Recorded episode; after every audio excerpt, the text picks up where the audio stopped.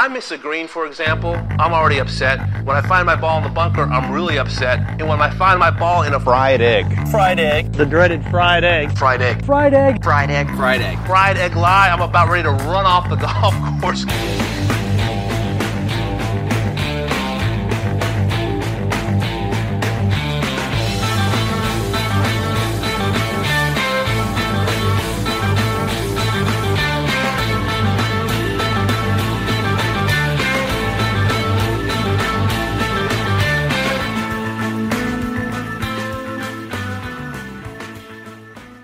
Ladies and gentlemen, welcome back to another edition of the Fried Egg Podcast. Today we are joined by international sensation Patrick Newcomb. Patrick is one of the few golfers to win on two continents this year. Um, he just finished up his season on the Mackenzie Tour, uh, which is the Canadian Tour. He finished uh, th- fourth on the money list and that earned him his web.com card. Uh, earlier in the year, he was playing on the Latin American tour or the, the Narcos tour. Um, Patrick, welcome on. Thanks for having me. I'm excited to be here. Yeah. So you're uh, out in Portugal for this uh, the Portugal Masters on the Euro Tour, huh? Yeah, this this week uh, uh, got a sponsor invite, first one I've ever gotten. I couldn't even get one in Latin America or Canada when I was writing for them when I had conditional status. And so it's it's cool to be able to show up and not have to Monday qualify. Yeah, what what's it like uh, playing for like eight x money, or I, it might even be more the money, more money, like for the first time. Um, no, it's nice. Yeah, I think it's two million euro purse this week, so that's that's that's a lot more than me me playing crazy good and shooting 19 under like I have in Canada and win 30k.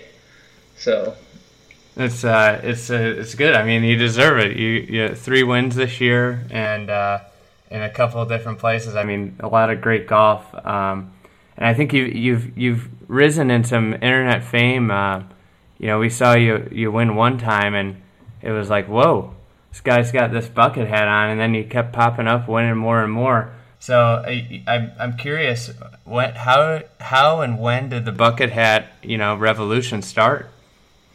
Uh, it started in uh, Springfield, Missouri. Uh, Monday in a web event. My brother always had this big bucket hat, and he was like, "I want to wear Srixon." He's a he, he was a Nike guy when he was playing, so he just had a Nike one. So I I got him a Srixon bucket hat out of the van, and he was wearing it, and I was like, that looks pretty nice. Like I've been trying to get one, thinking about getting one for practice, and I wore it when I was practicing, and it felt pretty good. And then, you know, um, I went out and I wore it in Argentina, um, talking to my buddy. I was like, I think I'm gonna wear the bucket hat this week. He's like, dude, you can't wear that out here. and I was like, I don't think I'm gonna wear it, and I shot 66, I think, and it just kind of stuck after that. It was uh, everybody was like. That bucket hat looks bad on everybody, but it looks good on you, Pat. And I was like, I don't really know how to take that, but I guess I'll take it as a compliment. I, have got a bucket hat, and that's the exact thing my buddy says. Dude, you can't wear that bucket hat. I, I wore it recently because of my wedding to keep the sun off me. But I'm, I'm curious, does your bucket hat have one of those like little strings that go down? No, no, no. I could I couldn't do it with that. It would be dangling when I'm hitting and stuff. I couldn't deal with that. Yeah, that's not, just just this straight up. I, I gotta figure out what what to do with mine because it's got like that string. I sometimes I put it behind my head. Sometimes I put it in the hat, but I'm thinking about just cutting it off. But then, do you ever run into problems with the wind? And it so so mine fit me really good. I guess my head just fits universal bucket hats really well. I don't know, but it doesn't ever. It, it'll like flip up, but it doesn't ever. Rarely does it fly off. A, a normal hat flies off more than a bucket hat does. So I don't know why, but I guess it's just just perfect. You're you were born for the bucket. I guess that's what it is. I guess that's what it's telling me that I was I was born to wear the bucket hat, and and then the bucket hat on top of the pleated pants is just pretty much takes the cake. So. hey, uh, you know, like all things, like you know, cargo shorts, I guess, are like back in style now, and they were out. um, everything's coming back, so you know, please probably are going to come back. So you know I don't know. I guess we'll see. I don't know. Everybody, everybody, everybody's like, Pat, you gotta get some real clothes, man. Like, those aren't real. I mean, you've so, made, you've made some money now, so you can you can afford to uh, invest some, allocate some capital to the to the clothes, or or we gotta get you a clothes sponsor. Yeah, no, that'd be that'd be the first thing I need is a close sponsor because even living the life that I'm living, like this trip over here to Portugal was just I just couldn't wrap my head around how much money I was spending to get over here to play. But this week I'm playing for way more money than I've ever played for, so it's I guess it's a double-edged sword there. So this week you're uh, you know you got the the bucket hat. You're gonna be rocking the bucket hat with arguably you know this era's most famed no hat uh, player Robert Rock, who's who's just got mad flow game. You know it, it's gonna be a pretty stark contrast, huh? Yeah, I actually I actually don't have the bucket hat this week. I actually left it at an event. I've actually been naked with the bucket hat for a few weeks now. I need to I need to get them to send me one. I have some at home. As soon as this week's over, it'll be it'll be back in play. Um, but I left it at a host family's house in Calgary. But it'll be it'll be interesting to play with the flow game. I can't I can't keep up with that. That's yeah. it's his flow game's been has been really nice for a long time, and he and he plays in Europe, so with the wind, it just it's just like it's perfection out there. I just I can't I don't think I can keep up with that. Yeah, it's it's it's pretty amazing. I uh, you know Robert Rock, it, it, the flow hasn't deteriorated with age at all. Like there is no receding hairline there with him. Yeah, I was uh, walking on the range on Tuesday to hit like five balls maybe, and before I went out because I'd slept like three hours on the, all the flights out of London the Tour Championship to get London, Ontario, to get all the way over here. Then flew to London, and then flew all the way down here. And uh, we're walking on the range. First guy I see on the range that I actually recognize. And so I nudged my buddy. I'm like, the flow game, the flow game. I literally said the flow game, and he looks over and started dying laughing. And it was Robert Rock just hitting balls, and then, of course, I get paired with him right after. Like I get the pairings come out, you know, the next day, and I'm paired with him. So it's it's just really funny. Yeah, I mean, I, I I think uh, there's a lot to be said about having like a, a trademark look. Like, I think like basketball players make so much money because they're the most marketable because you can see their whole face. Fans are on top of them. But with golf, like you know, outside of the big superstars, the big top ten, like you remember guys because of like specific things and you know, it can't be contrived. Like the bucket hat just happened, you know. So yours is the yeah. bucket hat, but like Rock has the the flow um, obviously, you know, there, so there there's a there's definitely a, a, marketability factor, and it's good for fans because like you know fans recognize those types of things. Like the casual fans, it's easy for them to pick up on. Um, so, I you mentioned your brother used to play. Um, you know, I'm curious how how did you get into how did you get into golf? I saw you grew up in Kentucky, and uh, just like how did you get started with the game? Uh, I, I had a I had a club in my hand when I was. Both my parents played lots of golf. Uh, my dad picked up the game at like 26, and was a scratch handicap by the time he was 30. So he was just just really picked up on it fast and was became a really good player, um, and a real natural player. Like hadn't taken a lot of lessons. Had a crazy swing, like big hop in his swing, and all kinds of crazy stuff. People used to make fun of him, but he used, used to beat everybody. Um, and so I just had uh, he chopped down little clubs when I was real little. I'd play in the sand if I wanted to play in the sand, you know, bunkers and whatnot. And you know, it's just I was always around it, and he never really forced us into it. Um, he just said if I ever really wanted to start playing, though, just like any other sport, he was like, I don't want you to take it serious. Like, I mean, if we're gonna spend the money for you to go play these tournaments, I don't mind it, but you're gonna take it serious and do what you're supposed to, you know. So it was like it was a little bit more intense than you know kids just go play in all these tournaments and visit their buddies. He was like, "You're there to play well." And that's kind of how he's always been. So um, that's I've kind of had that with me my whole life, and so I, have I've been around the game my whole life pretty much.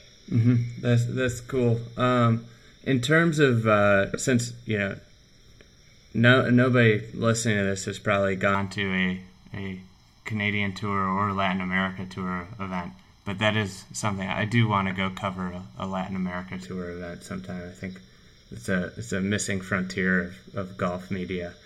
Um, what? Yeah, I guess I guess you could say that. tell tell us about uh, your style play. Like, what's your game like? Um, you know, is it you know it, you know if you were gonna compare yourself, I don't know, just break down your game. Um. Uh, I, I, I hit it really straight. Um, people people say you know well there's all kinds you know people say well this guy hits it really straight. Um, my buddy was telling me the other day he was explaining to his uncle when we were in Ottawa. My buddy had caddies for me.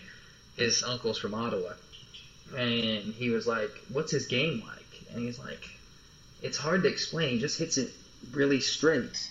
Like I don't really understand how to say it. He just hits it straight."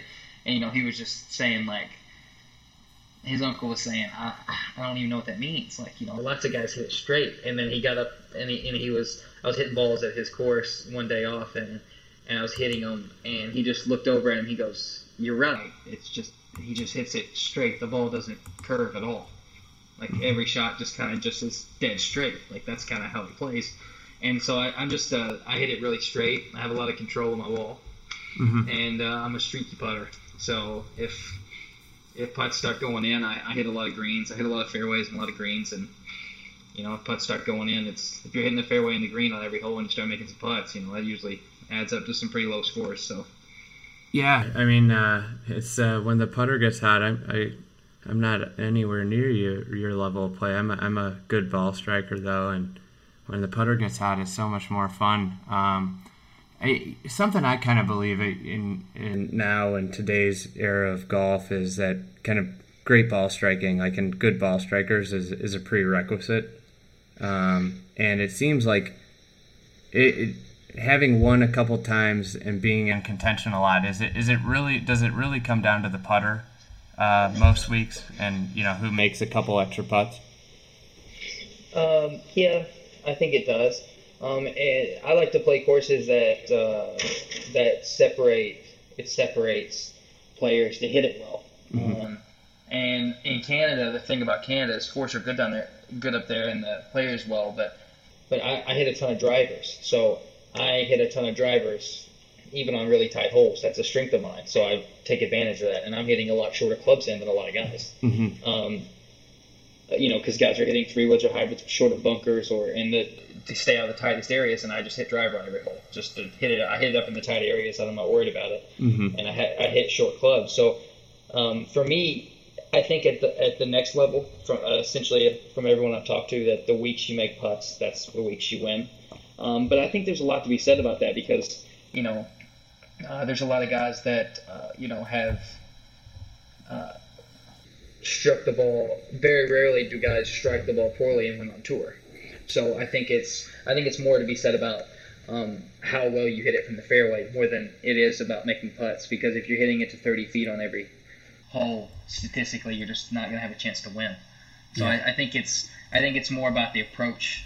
Tiger was the greatest there ever was at at um, proximity to hole. You know, on his approach shots, he late in his career he wasn't even hitting fairways. He was hardly hitting any fairways, and you know was still winning golf tournaments because he was still hitting it to 12 feet from the rough. You know, so I think I think it's I think the big biggest part of the game in winning is is um, the second shot.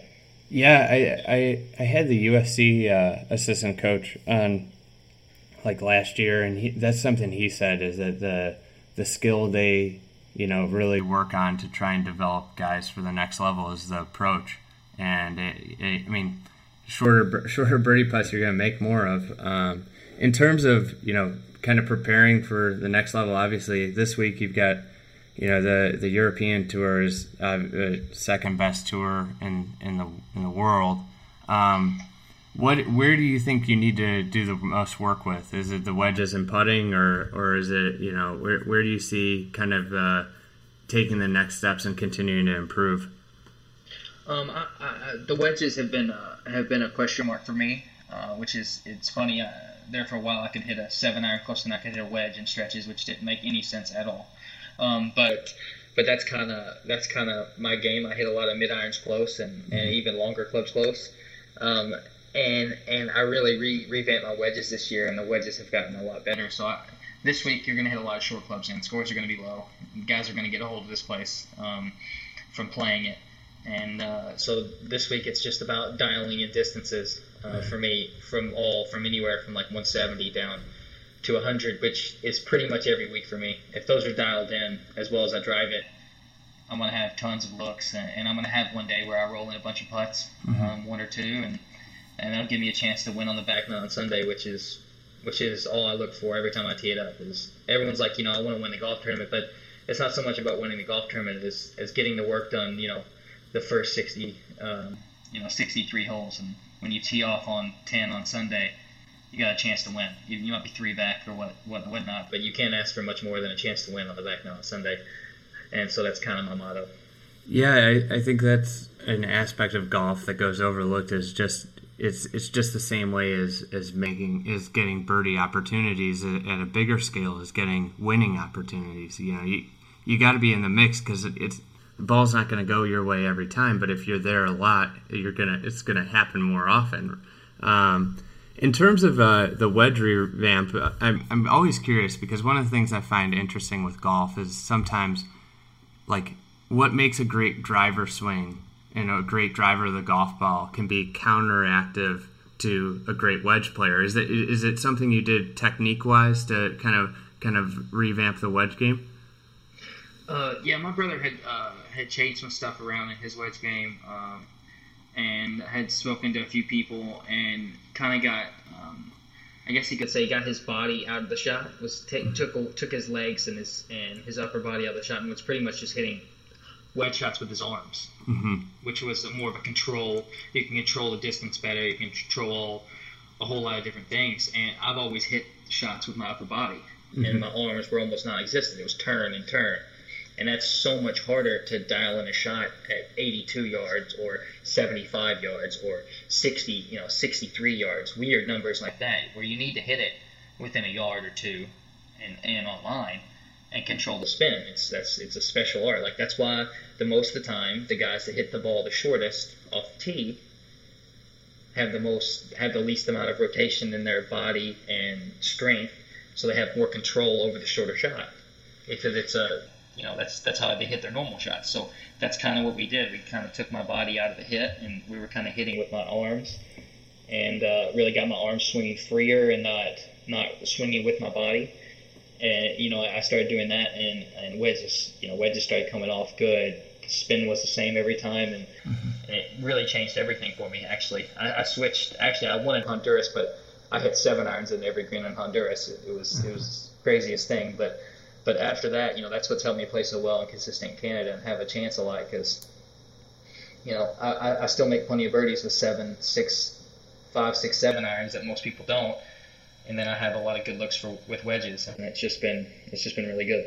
Yeah, a good recipe for golf is uh, drive it well and wedge it well. I mean, it, it, it travels well. Um, in terms of, uh, so you, you see it with like international players that come on to the PGA Tour, like a, a perfect example is like a Si Woo Kim. Um, but you're doing the same thing as an American um, now, right now in, in Portugal, and then you know in the spring in, in Latin America. What's it like, um, and how much tougher is it to play golf in a foreign country where you don't speak the language and you know you're kind of traveling there, you're you're unaware of the culture, the surroundings. It's a new style of golf. Like how much, uh, you know, how difficult is that, and was there a big transition period? So over here, no.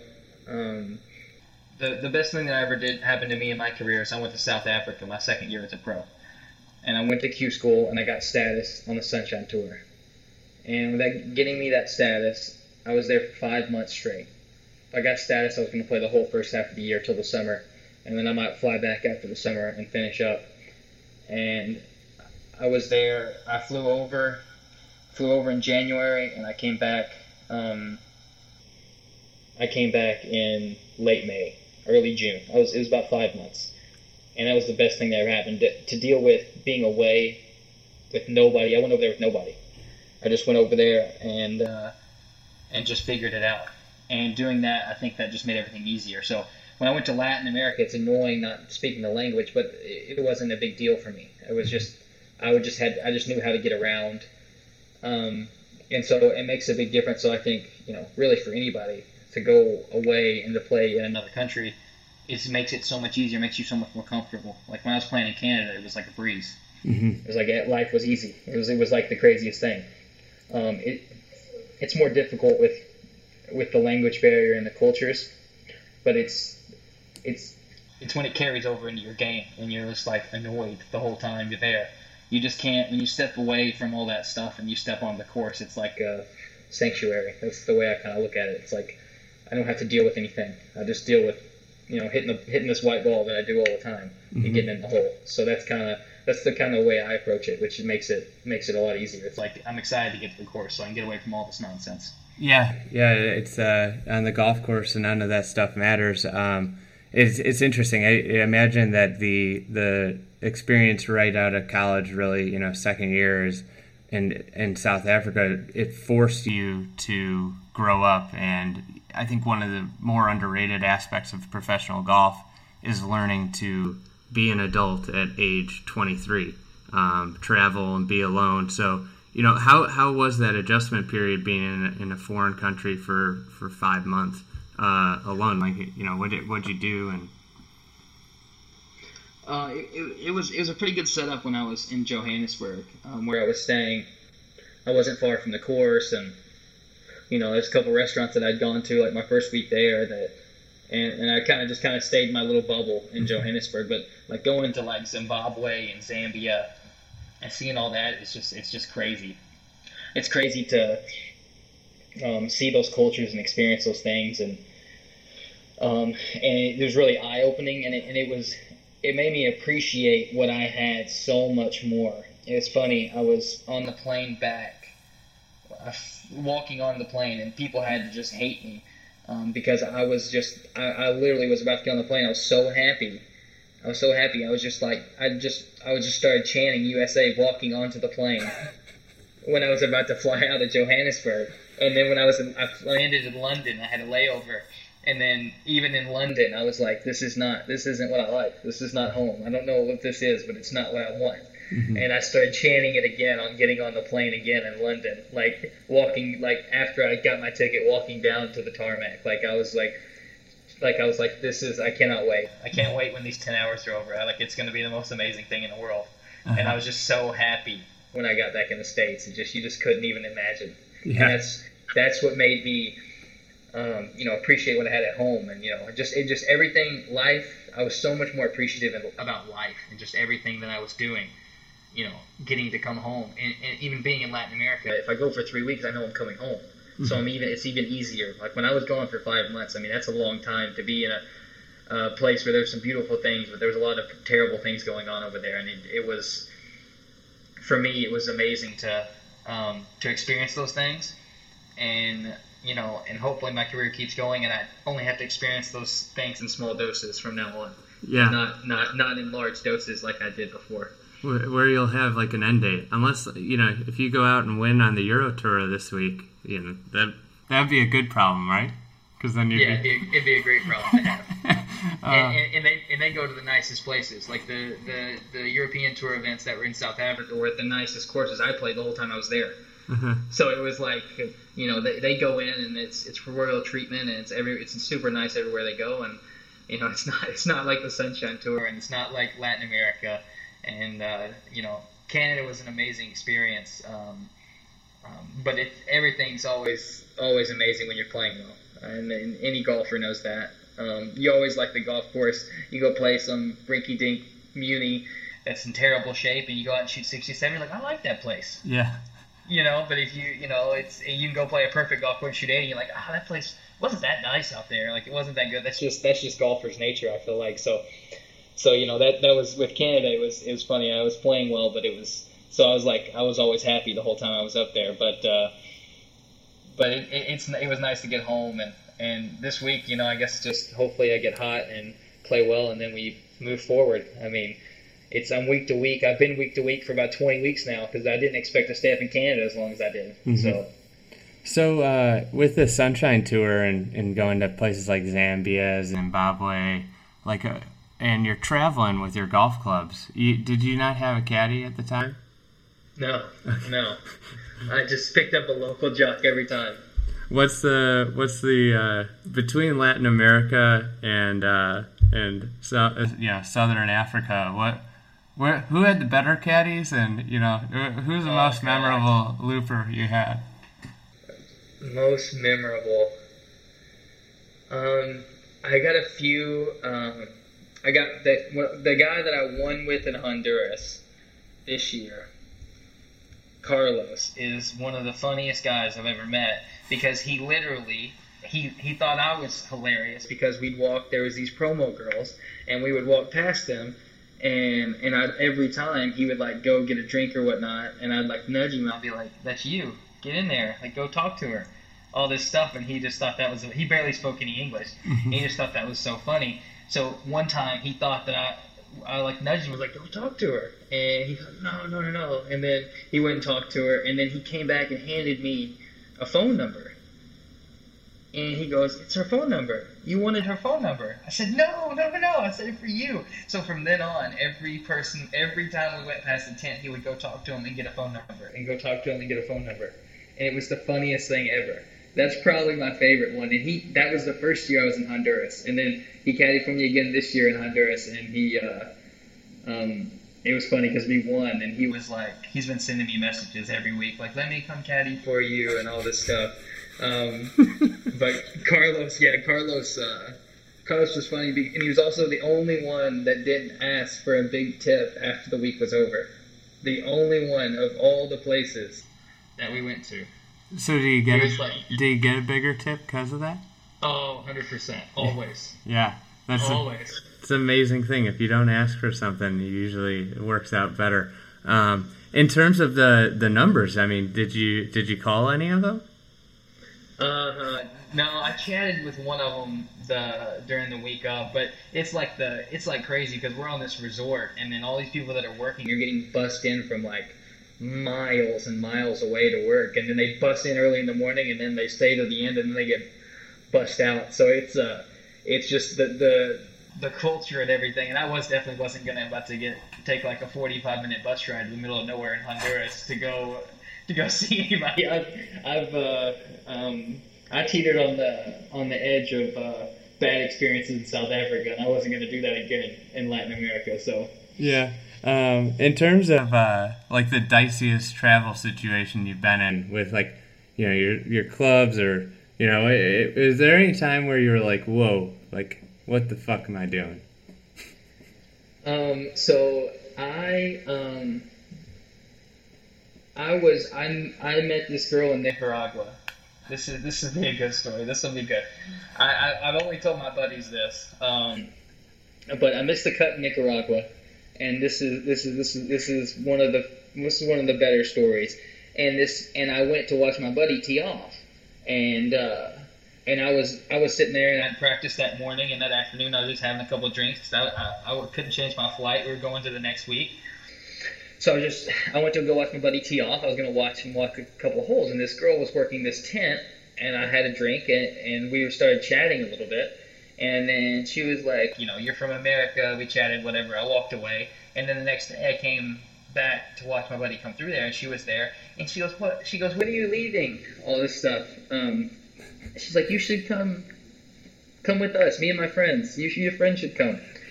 So I, I was like, okay, I'll go. My buddy had to play the next day, and he's like, ah, I can't go. So I was like, all right, whatever, I'll go. I don't have anything to do. So we pulled Nicaragua. We were literally on a resort in like a weird place in Nicaragua where it was like really out on the ocean, like exclusive, you know, really secluded. And and so we're driving out, and I think we're gonna take a right the way we came in on our shuttle. We take a left, and like and we take a left, and the road ends and it's like a like a gravel road kind of thing, and it's like a road, but it's not really a road, and there's no lights, and I'm just like thinking, I'm literally like we're driving, and I'm thinking, oh well, something's gonna come up soon, and we get about like five miles like off, like down. I'm like, I'm like, well, Pat, you made a bad decision, and you're about to pay for it. Like you made a poor decision. And you're about to pay for it. You can't really get mad. Ex, ex, you really can't even get mad. You know, you, you made a decision that you should never have made to leave the resort, and you're about to pay for it. It's bad things are about to happen. I don't know what is going to happen, but bad things are about to happen. And I was like, you know, I'm like, okay, stay calm. Like you're fine. Like I was like looking around. I was asking him a bunch of questions. Like, are you okay? And I'm like, "Uh, yeah, whatever. And it's so funny. As soon as like I'm asking, like, guys, I think I, I think I need to go back to the resort. Like, you guys can like, you guys mind drop me off back at the resort? And we pull up on this beach, and it's this like, this amazing view and this like nice restaurant, and like just like this super like nice place. Um, and it was just funny because they were the people I was with was just laughing at me. They were just like, "You thought we were gonna kidnap you, didn't you?" I was like, "I thought something really poor was about to happen." Yeah. To be honest, and but yeah, it was fun. We ended up walking, coming out on this beach and having dinner, and it, and it was it was fun. But it was uh, that was probably the most uncomfortable I've ever been in any situation for about a ten minute stretch. So, uh, did you go back to the resort that night? Yes, yes, I did. Oh. Yes, as soon as dinner was over, I went back to the resort. I Oh. was ready to get back to the resort, and uh, and I haven't done anything like that since. Oh, so uh, man. that was a, that was a good lesson lesson learned. I think you should have doubled down there. Maybe, maybe, uh, maybe a younger pet would have doubled down, but uh, but that was uh, that was a pretty that one that one will always be etched in my memory for sure. So, um, having played on both the Mackenzie tour and the Narcos tour, um, in terms of like the experience, like of each, like how would how would you kind of compare the vibe and and the the, the guys on each and and just the overall, like what what did you like and what did you not like about each experience? Um, the best thing about the narcos tour, which I think is funny that you call it that, um, it's pretty good. It was- but, uh, it was, the uh, best thing about Tron Carter, no laying up guys creation, so I can't take full credit for it. Right. Um, yeah, so we the best thing about that is because you're in these places where there's a language barrier, and the Latin guys are- all have their crew, and they're super, and like their culture is super friendly, so they joke around with everybody and all of that. So the with that, you know, those guys are awesome too because I've met a bunch of them, and, and you know, and you know, a bunch of them think I'm a crazy guy and, and all kinds of stuff with you know because I've told them stories like that and you know other things and and so those those guys, that culture is great, and they you know they know like the ins and outs. And but the Americans that are down there, you're, you're it's kind of like a brotherhood. Like you're kind of together because you're kind of secluded of the culture, and, and you know you don't speak the language that well, and you know you're all kind of getting together to get an Airbnb, and like you go like, hey, where'd you stay last year? Was that safe? You know all this stuff, and it's just like a it's like more um, everyone looking out for each other down in, in the Narcos tour, and and the Mackenzie tour. Everybody, it's just like playing a mini tour event, and it's not. You know, everybody's not. There's a bunch of nice guys up there. The guys are nice, but it's not as tight as as the Latin tour. Like I love the Latin tour. I love playing down in Latin America because just everybody's so tight, and it's just a great experience. And you know, guys are guys are fun, and you know, you, you can experience a lot more things. Kid, it was more. It was more like business. Like it's actually felt more, even like even in the web events I played, it felt more like a tour event down in Canada with just the culture. Like the PGA Tour, it's not really like buddy buddy. Not, you know, it's everyone has their own little clique or their own little, you know, they have their agent and you know all that stuff. That's kind of how it felt in Canada. More like everybody was, you know, did their own thing. You know, everybody was nice and passing and practice, but Latin was, you know, it's like a brotherhood. It's like a good group of guys. And and in Canada, it felt more like super business business like and Mhm. and you know guys weren't as you know friendly and weren't like working together like they like it was in Latin America. Yeah, I, I imagine because there's a lot of guys down on the Latin America tour that that play that for like a that are from you know South America and Latin America that play it for like their profession, like that's their thing, right? Hundred percent. They don't go to the expensive weeks. Like you never see them in a week. It's going to cost them a lot of money to go play. Never see them there. Um, yeah, and so it's it's crazy to see that, you know. And then there's a lot of great players down there that play down there every year and know all those courses and and stuff. And in Canada, it seemed like it was a bunch of 22 year olds, 21 year, 21, tw- 23 guys right out of college. Hadn't did hadn't done you know the travel and the professional lifestyle at all, and it was like it was like the. I mean, it's important to play well and it's important to work hard, but like my mentality is like if I'm happy and I'm excited to be there and I got a good crew with me, like I'm gonna play good most weeks. And Mhm. you know, I've, I've traveled the world and I've done a lot. And these, you know, a lot of the younger kids that I met up there were just like, it was like for dear life. Like every every week mattered so much and every round mattered so much. Um, it, it just had a different feel than these, like you said, these professionals down. Literally, their profession was to play Latin America and finish, you know, 30th on the money list and make money, like for their family and like do the whole nine, you know. And everyone, you know, everyone up in Canada was really Serious, really driven yeah. to to just really get to the web.com tour. Like, oh my, but I got so many buddies out there that I've played against that are already out there. I got to get there now. Yeah, Um, and uh, you It's know, almost just, like a it just had a lot different vibe. it's like the Canadian tour is like an extension of college golf, where it's, it's so serious and it's you know training, training, training. Versus, I mean, the Latin America tour, like, I mean, you're never going to go down to uh, uh, imagine an event and there's going to be like a gym nearby that you can go like pump weights in right after your round. Uh, I mean,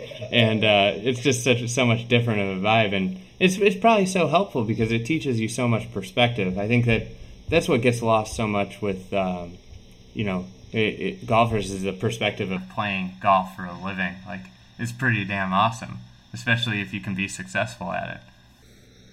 No, it's um everybody. It's uh you know I'll be saying you know I'll be talking about this or that and and I'll be bitching about something. I'm sure at some point. My you know and my and you know my buddy's like uh like dude like just let me t- let me let's switch. Like you let me let me come hang out in in Latin America and play golf, and and you can come sit at my desk job and. uh and I'm like, and I always say it. I'm like, I'm like, everything's relative, so you should always know that. Like, the- you know, anyone you can be uncomfortable in your setting if it's relatively it's different than what it normally is. But I said, I said I had the greatest job in the world. I wouldn't change it for anything in the world. I was like, it's all relative, you know, to to what whatever whatever's going on. And and I like I, I said it to my buddy. Like I was like, no, no, no, I'm still going to complain about something if I want to complain about it. Yeah. But but I mean, I. I I have the greatest job in the world, which is which is nice. Yeah, it's uh, it is a sweet gig. I, I complain a lot sometimes to my buddies about what I do now, which is this and and write and stuff, and they're like, "Dude, are you kidding me?" Like, I'm like, "Well, like you know, there's, but yeah, I have, I love what I do way more than what I used to do, so it, it is all relative." Um, so it where where what was your what's like in all of your travels? What's your favorite spot you've been? Um, you know, whether it uh, it's in South Africa or South America, Canada. I mean, you're you're you're a uh, your passport's got to be just littered. I, I, I gotta get new pages. I just looked. Like I could literally about to fly out here soon. I gotta make sure and check whatever the regulations are. But like I could literally about to fly out and they'd be like, you can't fly out. You don't have enough pages. Because I know that's like a regulation, and I'm getting very close to that. So actually, after after I get home, I, like if I get a little stretch off, I'm gonna have to get some new pages Yeah. in my passport. Um, probably my best spot, my favorite spot. One of the one of the coolest places I ever went was it was the first tournament I went to. It was the Dimension Data. It was in Fancourt, South Africa. It's still a background on my phone, and it was three courses there, and it was just one of the most amazing places. It was it was awesome. I played terrible that week. That's why that's why I remember it still being so amazing because I didn't play good that week. I missed the cut, and I still remembered how awesome the place was, and that's never the case for me. Um, that that is probably my favorite um, place that I've been. But my probably my favorite golf course that I've been to is was probably Ocean Forest in Sea Island, Georgia. That's probably my favorite track I've ever played. There are Cherry Hills in Colorado. So, but the place I've ever been was probably um, Fancourt, South Africa. That's that's cool. I, I want to get down to South Africa sometime. I mean, I think I'm years away from doing that. I got some other places I want to check out, like Australia. You should try and play in like that Australian Open. That'd be cool. Or PGA. If they ever give me a start, I'll be there. Yeah. So that's that's that's how that's kind of how it is. You you are definitely uh, you don't. I don't think anybody will dispute that you won't travel. You, I will travel is a very you know apt uh, Yeah. term. So um, now now that you got your card locked up, I know you you're you're gonna try and get some sponsors and exemptions and and work that game. Um, you know, like what else will you play in? You're kind of a you know you're in no man's land. I feel like. Yeah, I, I might depending on uh, you know what sponsored invites I get. Um, I'm really excited. I, I you know, if, the PGA Tour um, is by far, hands down, the best tour in the world. I know everyone knows that, but it's just it's just not even close. It's unbelievable out there. It's the greatest lifestyle in the world, and especially as a golfer, it's just you just play amazing tracks week in and week out. and they chase the best weather too. You never play in bad. You notice how there's never bad weather on the PGA Tour.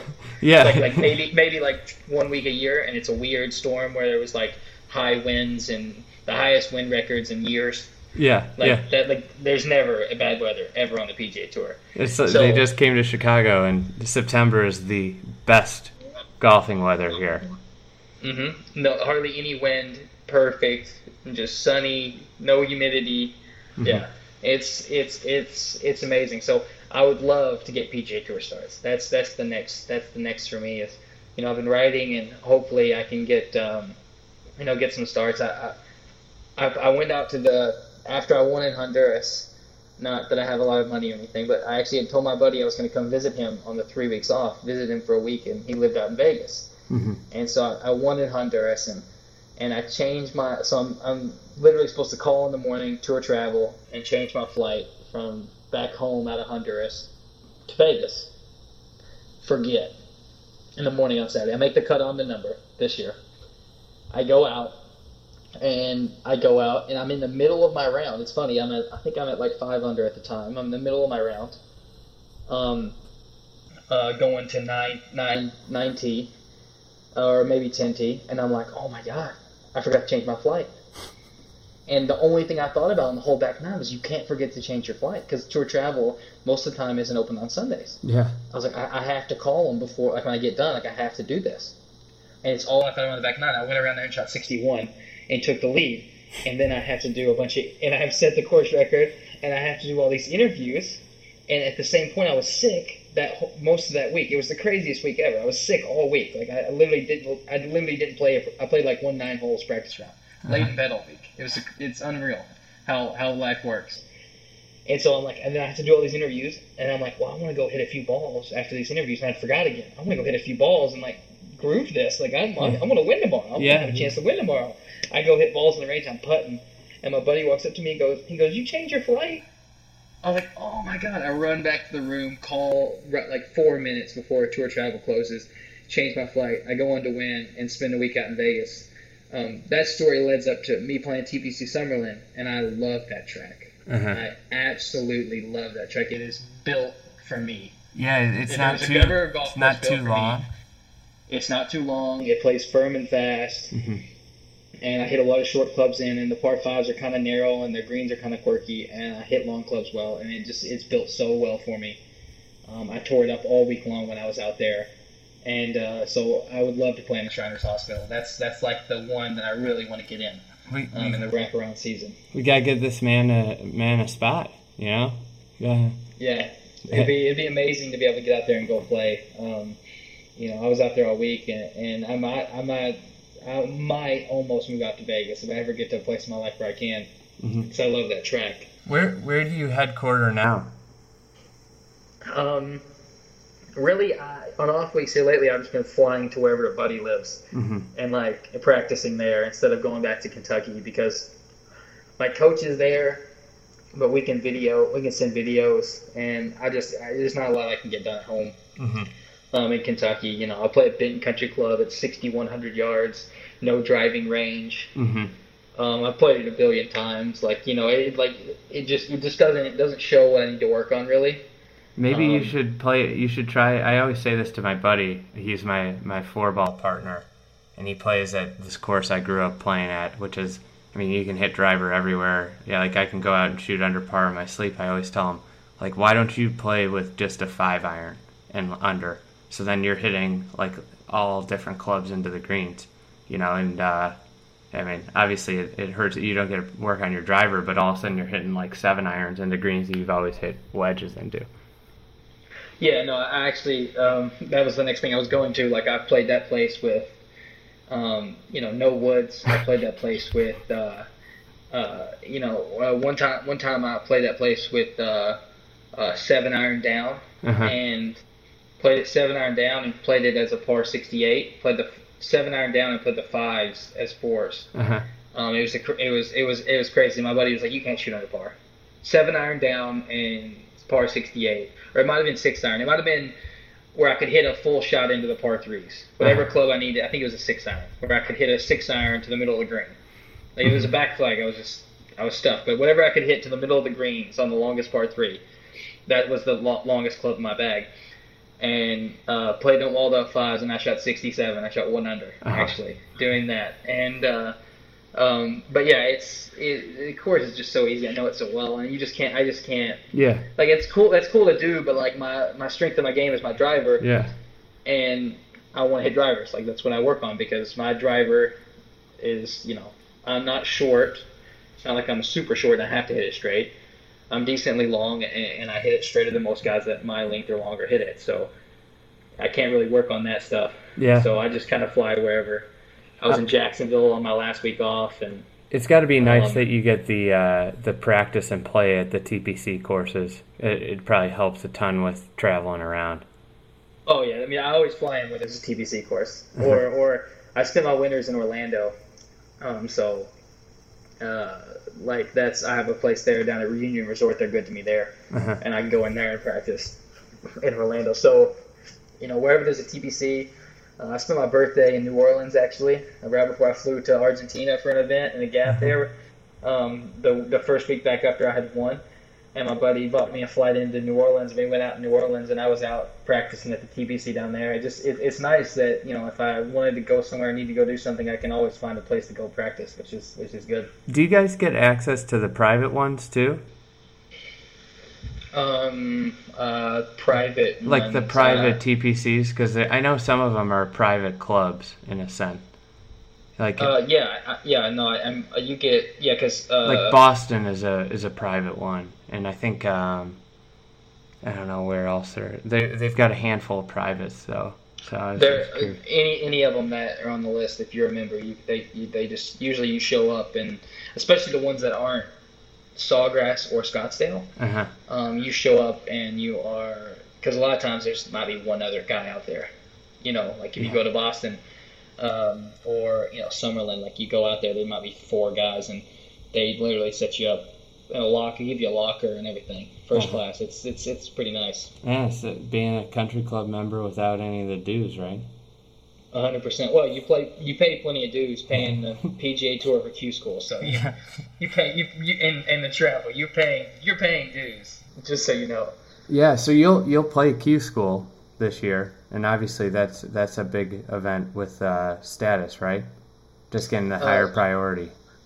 Right. So I, I'm gonna get a few starts. Um, I Mm-hmm. could get anywhere from three to eight starts. I could get all eight off of my status out of Canada possibly, Mm-hmm.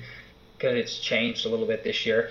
But um, if I go to Q School and win Q School, then I'm a full member. Oh. I'm in everything. And You it's know, I mean, 50 you know, grand. Top ten is like twelve, I think, or something like that, or half the year. Um, you know, and then top forty-five gets the first eight no matter what. So it, and it's you're playing for fifty k. You know, Yeah. it's it's more money than I've been playing for all year. So it's like you gotta. Um, I'm definitely not going to pass up on a chance like that. And it's and those first eight on the web.com are just so important. Yeah, So- yeah, and they're a lot of them are down in your uh, in your comfort zone, down in Latin America. Yeah, it's it's uh, it's pretty good. That was the main reason I went to Latin over Canada actually.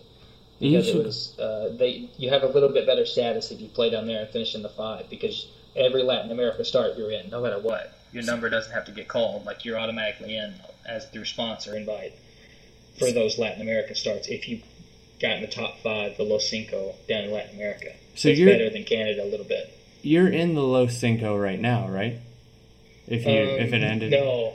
No no no. No I'm I'm like I think I'm like 11th now. Uh-huh. I fell to like 11th I mean, it's probably never it's never happened before. But what if you finish? What if you went down there and played, and you were top five Los Cinco and Canada? I feel like that should get full exemption. I, I feel I feel like it should too, but it wouldn't. Knowing the PGA Tour, that wouldn't happen. So, uh, but uh, I would just play out of whatever category was better. Um, And it'd be funny because probably if I if I do go deck down there, something crazy happens, and I win again down there.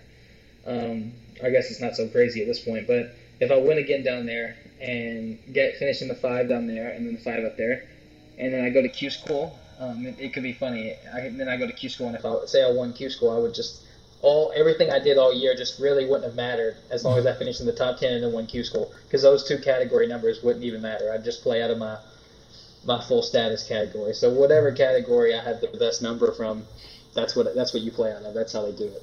I know it's tough because there's so many web guys that you know struggle to get starts, but like I'm I'm really surprised that there isn't more movement ability from Latin America and Canada um, mid year. Like I think a perfect example is Dan McCarthy last year, who won what is it four Canadian Tour events. Crazy. He had a crazy good year. And uh, you know he I think he was top five in the first start of the year, and he got injured this year, and I know he lost his card.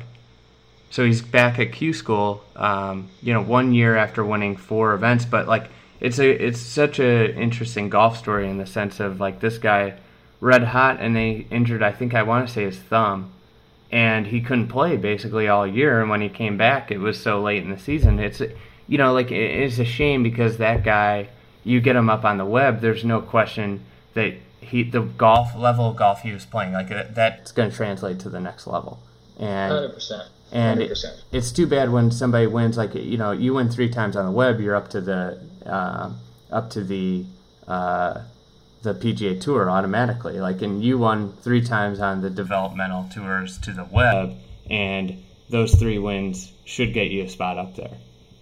So yeah, and, and I could essentially get three starts next year. If I go to the final stage and don't play well, and I get my number only gets called out of Canada three times mm-hmm. um, in the first eight events, and I miss three cuts, then I could not get a start the rest of the year.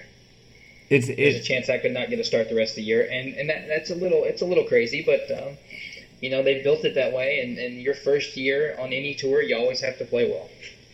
You Yeah. always have to play well. play Like, well. You just yeah. you have you have to play so much better your first year than you had to play any other year um, on tours. Um, Mhm. Just like the PGA Tour, you just don't get any of the you just don't get any. You don't have guaranteed a lot of spots unless you you know finish number one on the money list, and uh, you know you just you have to take you know take your starts and play well, and you know once you keep your card on- each on any tour, the next year you're in every event. That's that's when life gets easy. That's when you can you know, if you have to play 40 weeks or whatever it is, you have to play every single week that year to keep your card. You can, but you have that option. You know, you don't get 20 starts, 22 starts. So Yeah, and you get to play the courses the second time around, so there's familiarity and you know comfort. I think that's one of know, one of the toughest things with a, being a PGA Tour rookie is like you're going to a tour and you're playing against guys that have played at a tour stop for ten straight years, and you're playing the golf course for the first time.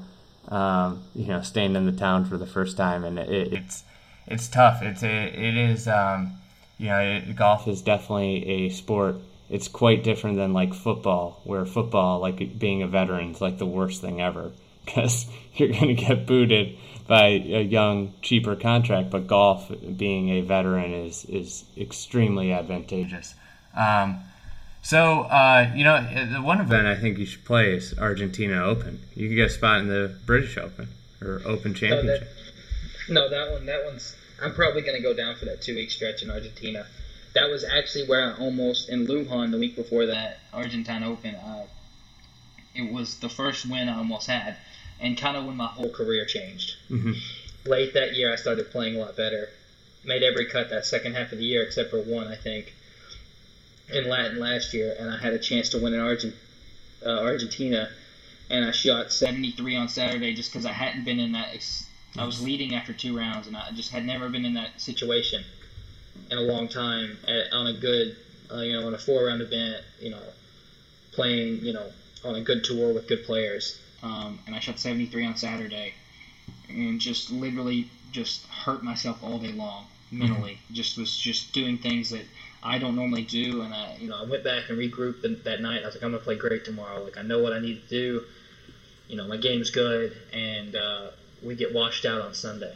Don't even play, and I finished 10th, and I ended up losing my card on the Latin America tour last year by like a few hundred dollars Oh Jesus!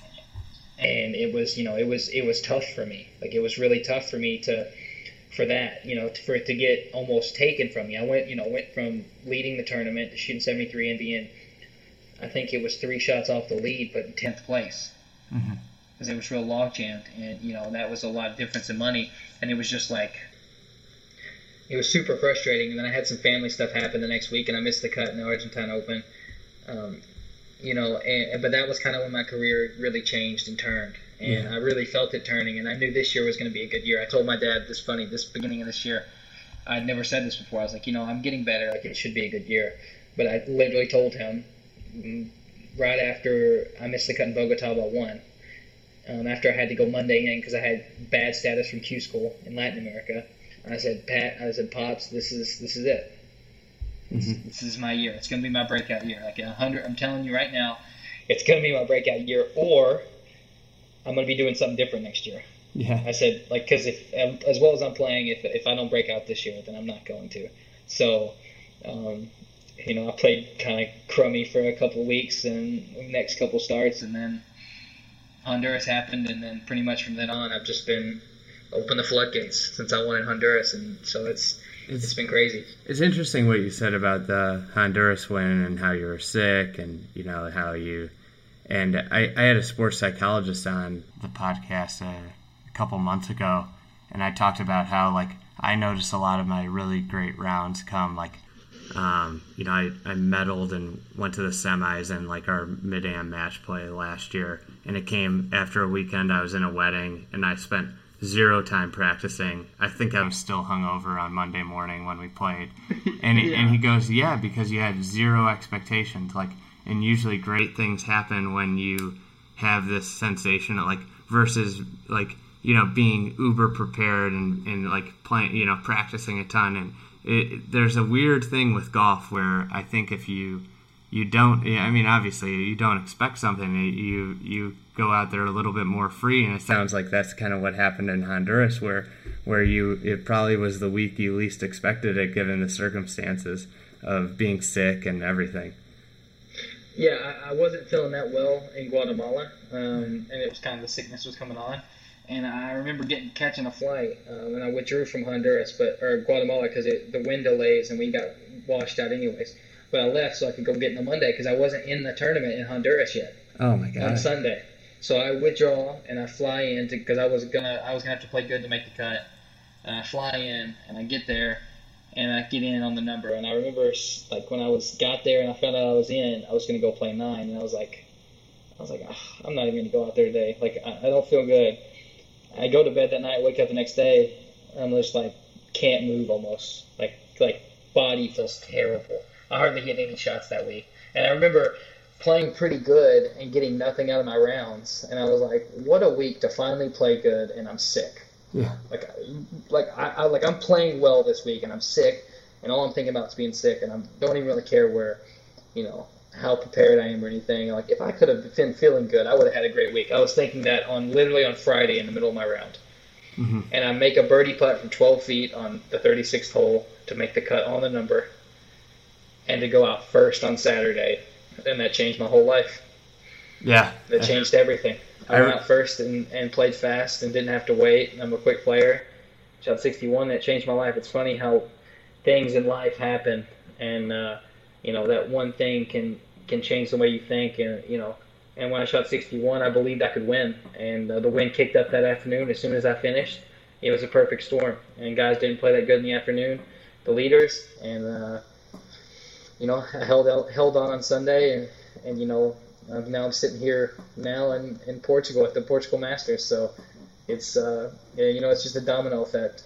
that's awesome um, so in in terms of what would you have done if you had uh, had quit if it, if it hadn't worked out this year do you Uh, know my bu- uh, I got a buddy that lives in New York City. I got a pretty good backup plan. He, he owns his own company in New York City.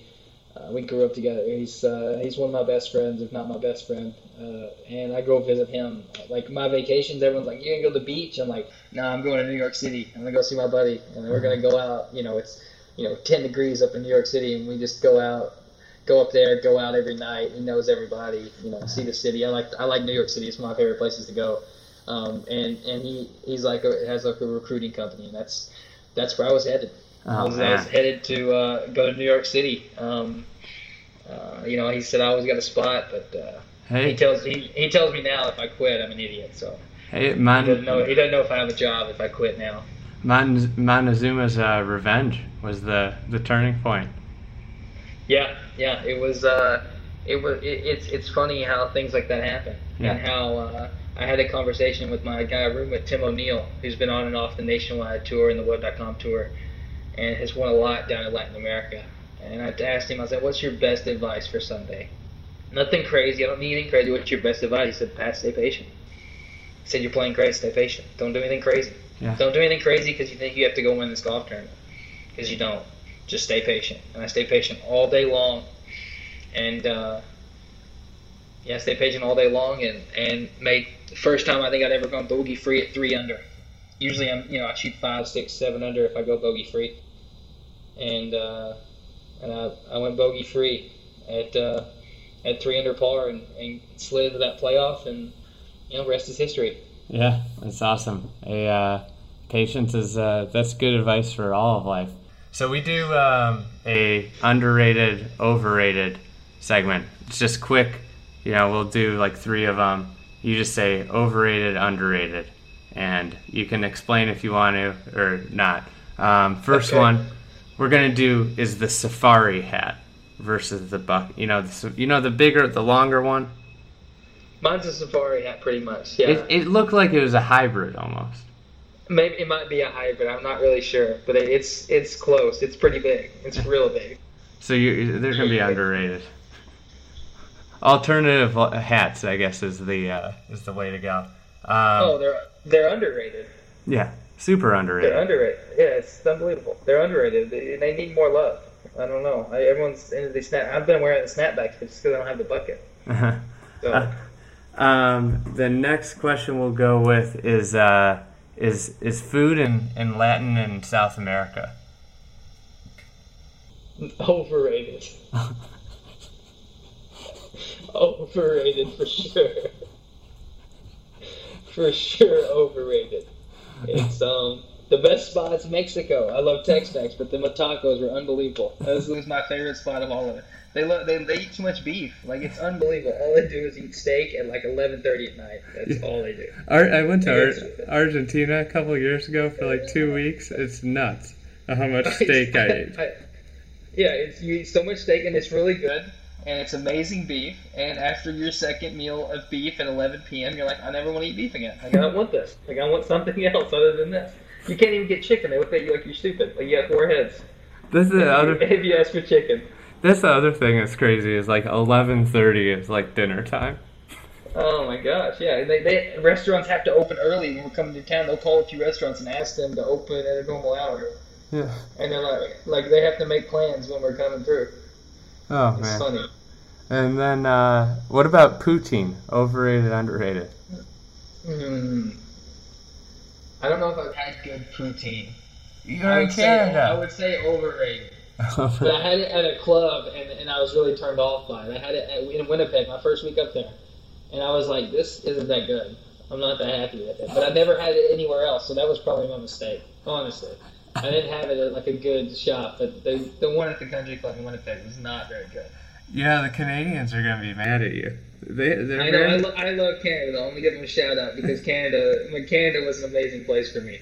But I, I'm, I'm, I'm not, I'm not, I'm not all about the poutine. yeah, you'll get a guaranteed start. Or you didn't? Did you get a start at uh, RBC? You weren't in the No. top five then. I, I hadn't. Yeah, I was. I, I finished sixth in Winnipeg, and I would have. If I would have won in Thunder Bay, I would have got a start. Um, and I was leading on Saturday with like nine holes left at 13 under, the winning score. I had a big lead on Saturday, and I blew up. It was an, it was it was one of my more epic finishes into a golf tournament. But uh, I imploded pretty much and finished 30th that week. It was. My buddy still makes fun of me about it. It was just complete implosion.